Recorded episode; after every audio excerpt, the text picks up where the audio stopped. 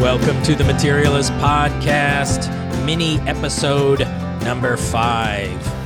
Nigel here, public archaeology coordinator at FPAN Central. So, thanks again for joining me on this little solo cast mini episode series I'm doing here. What's on Nigel's shelves?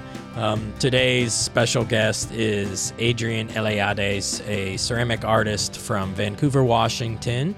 For those of you that are new to this little mini episode series, the whole premise is basically I am looking at these display shelves we have in our house. My wife and I are both ceramic artists and therefore collectors of ceramic object, modern art, pottery, old stuff, new stuff, everything.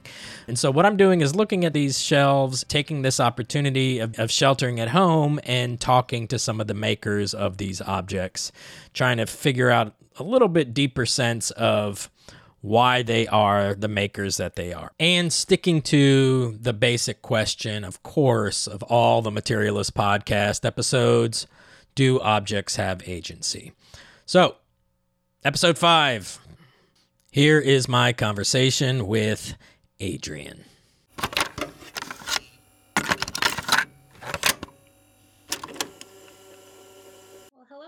Nigel. Thank you so much for having me. My name is Adrienne Eliades. I'm a ceramic artist and educator living in Vancouver, Washington.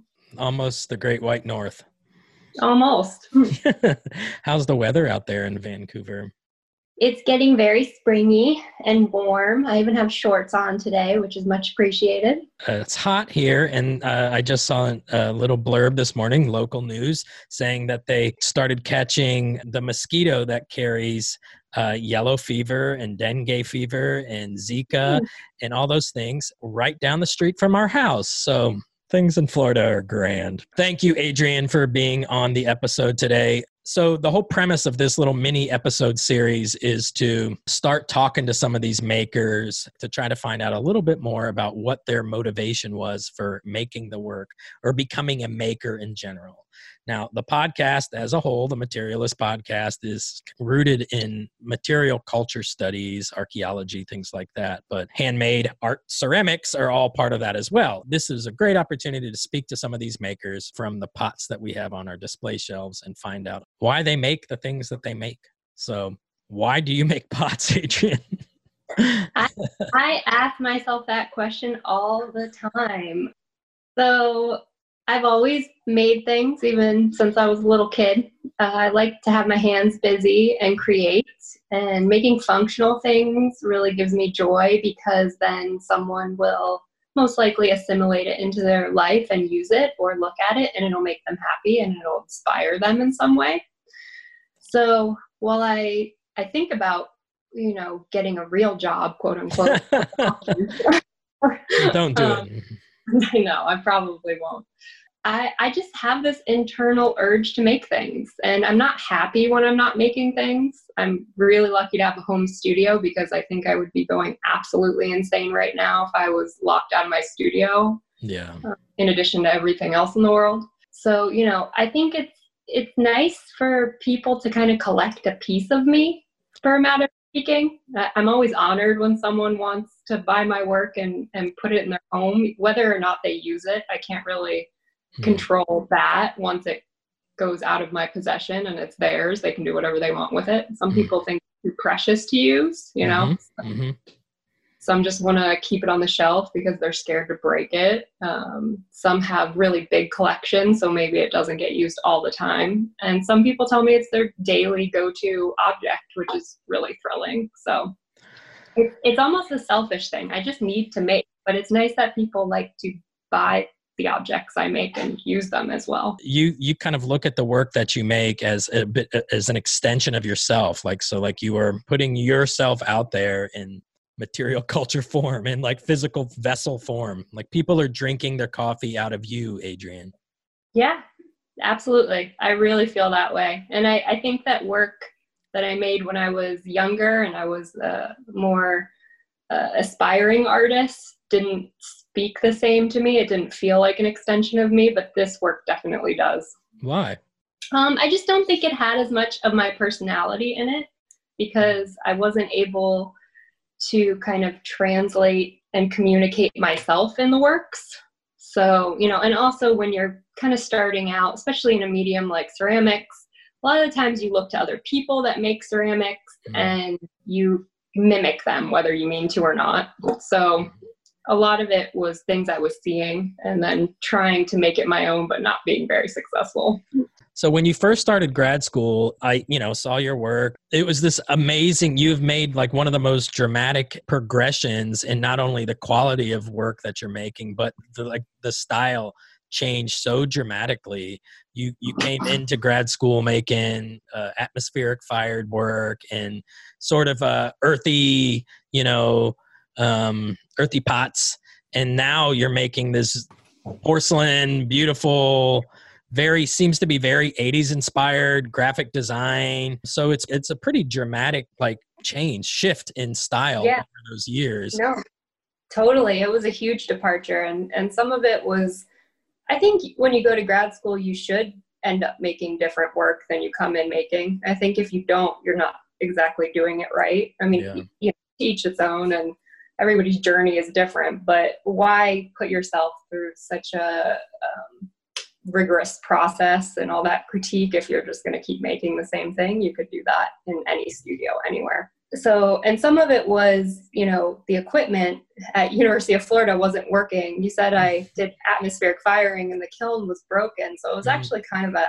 an accident uh, why i started doing this type of work because i was rebuilding the kiln and in the meantime kind of had to figure out another way to make work and fulfill my deadlines and so I started playing with more color and more pattern and really figured out that that was truer to what I wanted to say in my work. It is really 80s inspired these days. I'm 80s inspired. I'm an 80s baby. And I'm really drawn to design and really just pops of color. Everything's really abstract because I want people to be able to insert their own narrative into the work. I don't want to kind of answer all the questions for them. So generally what people see in my work is going to be different depending on the person looking at it. And I think that's really fabulous. I, am leaving it open for them, you know? Your work is so like fun. I hate that word, but I think that's a nice word. I you do? Okay. as far as being an artist, I don't shy away from words like fun or cute or any of those super taboo things, you know, beautiful, beauty. Yeah. Uh, if I was in a a critique or if I'm teaching, okay, maybe I don't use adjective, adjectives like that. But I, I think it's nice. I think it's nice that people see that in my work. And most people aren't going to give you a really honest critique of what they think of your work. They're going to use words like that. And, you know, that's genuine to them. And that's, that's nice. Totally agree. So, I don't get super uptight about stuff like that. So I think that's good to not obviously to not be uptight about those kinds of things, but it really talks a lot about you as a functional like maker of functional objects too. It's like you can only be so uptight about things that are designed to hold like a beverage, right? I mean, you're not making you're not making sculpture, you're not making these big conceptual art pieces, you're making pottery. Um, and right the the the tradition of people making pottery in this country goes back thousands and thousands of years and there is ceremonial pots and there is everyday pots and there you know they they look different too. Some of your work your teapots these these these ones do seem to kind of lean towards almost towards ritual and ceremony because they look delicate. They i don't know the making of tea like tea in general drinking of tea using an actual teapot doing that nowadays, there is a bit of a ritual to it, a, a ceremony to it. What do you, what do you think about that? Uh, I would 100% agree with that. And I think a lot of potters, especially, talk about their work being for the everyday use. And that's something that maybe gets overused and regurgitated because it makes sense with yeah. utilitarian work, right?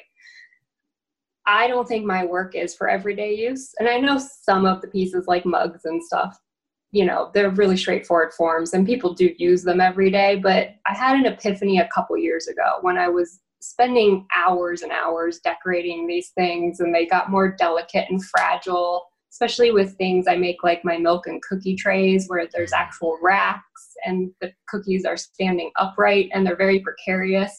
My work is for special occasions i think and a lot of people approach it that way other than maybe my mugs because mugs are such a thing we use mm-hmm. every day regardless of how it looks so i would say that i am really making work for a special occasion the aesthetic is on point with that and really the price point has become on point with that too mm, it's not super super affordable work you know mm-hmm. not everyone is going to buy a $70 mug but right. in order to get even half of what i'm putting into it out of it that's just how I have to sell it and market it these days. Yeah, and it, and uh, you know, newsflash listeners, it, it goes way beyond uh, the materials used, right? it's what the artist feels their worth is, and like you said, like you're putting part of Adrienne in each one of these pieces, and that that in itself is has value. So that being said, like we use what, your mug uh, nearly every day. A lot, a lot of people tell me that. Honestly, they say it's really comfortable. Oh, it's, it's like yeah, it's brilliant. Nice mug to use. I, I, I get a little paranoid the way Cheyenne just like throws it in. She doesn't throw it, but she just puts that in the damn dish drainer, and I'm like, please, please be careful. You know, this is something I've talked to other artists about. You know, we could go out. You know, I have a mug here, regular, ordinary mug, generic, made by the quadrillion. You know that it functions great. You can toss it into the dish drainer you can abuse it you can break it and go buy another one without breaking the bank you know so what is it about the work that you're making that kind of though keeps it in this functional realm puts it into this other world yeah so uh, you know i've done work in other media and it just doesn't fulfill me the way that making functional work does um, other than my studio practice i'm kind of a minimalist like i don't mm. like a lot of things around i don't see the purpose of them or if I'm not going to use them almost on a daily basis, I'd rather just get rid of it, even if I need it a week later. It's, you know, I'm constantly going to Goodwill and, and getting rid of things that I probably need. so, and you know, I know that comes from my dad. Our house was always packed, and their house that they live in now, which is 12 times the size of the house I grew up in, is more and more packed every time I come home, and it gives me extreme anxiety. I try to have fewer, better objects in my life.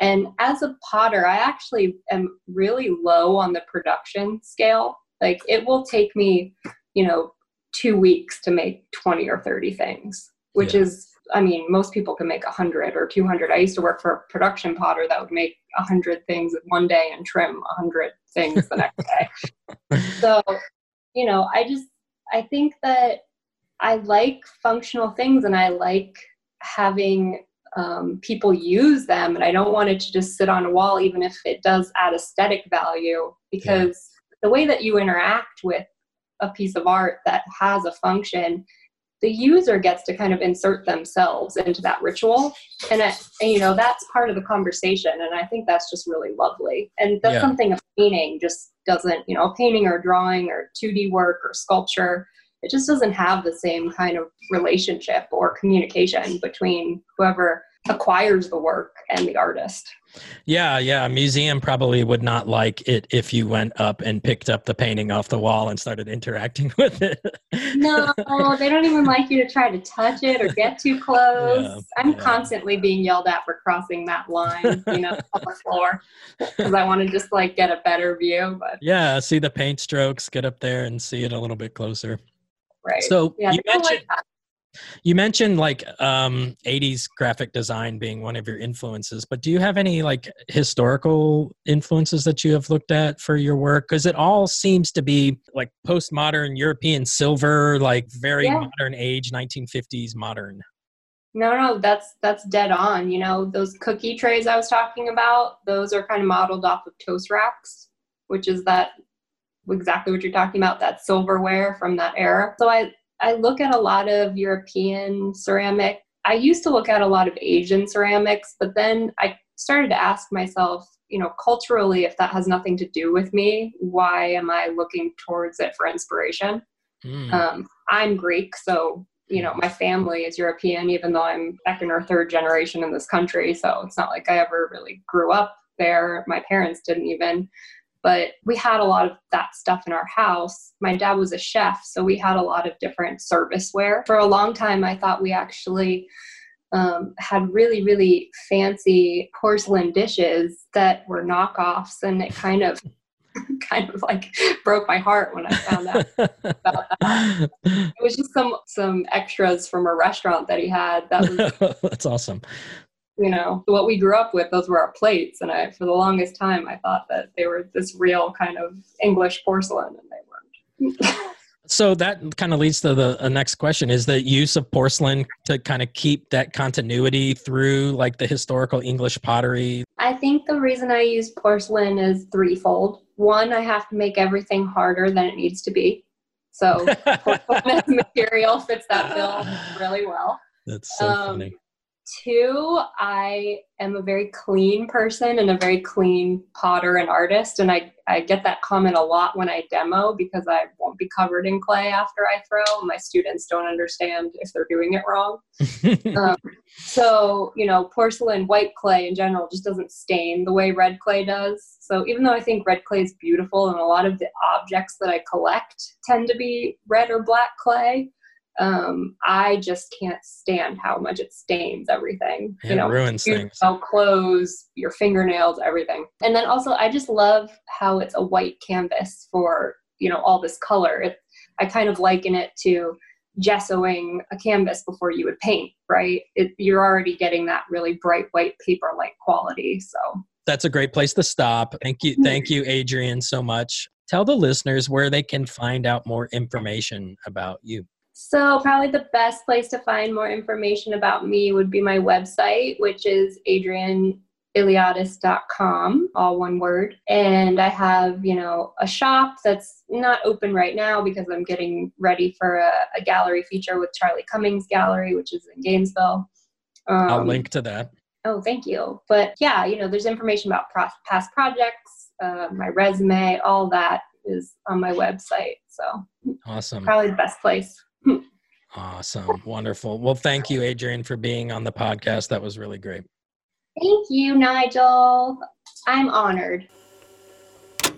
So, thanks again to Adrienne for starring on mini episode five.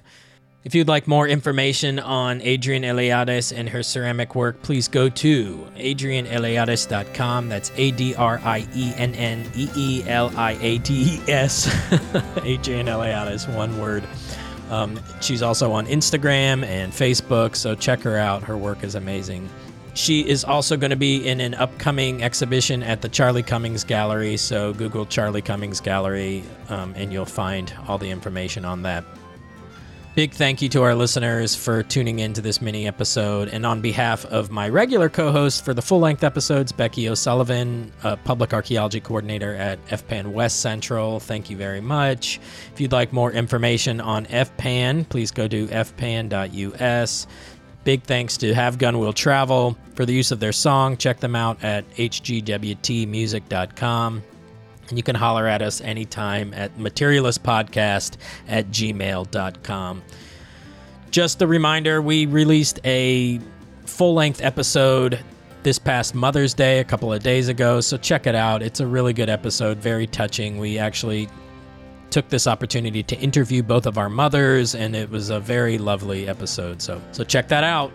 We'll be back with another mini episode next Friday. We'll catch you all on the flippity flip.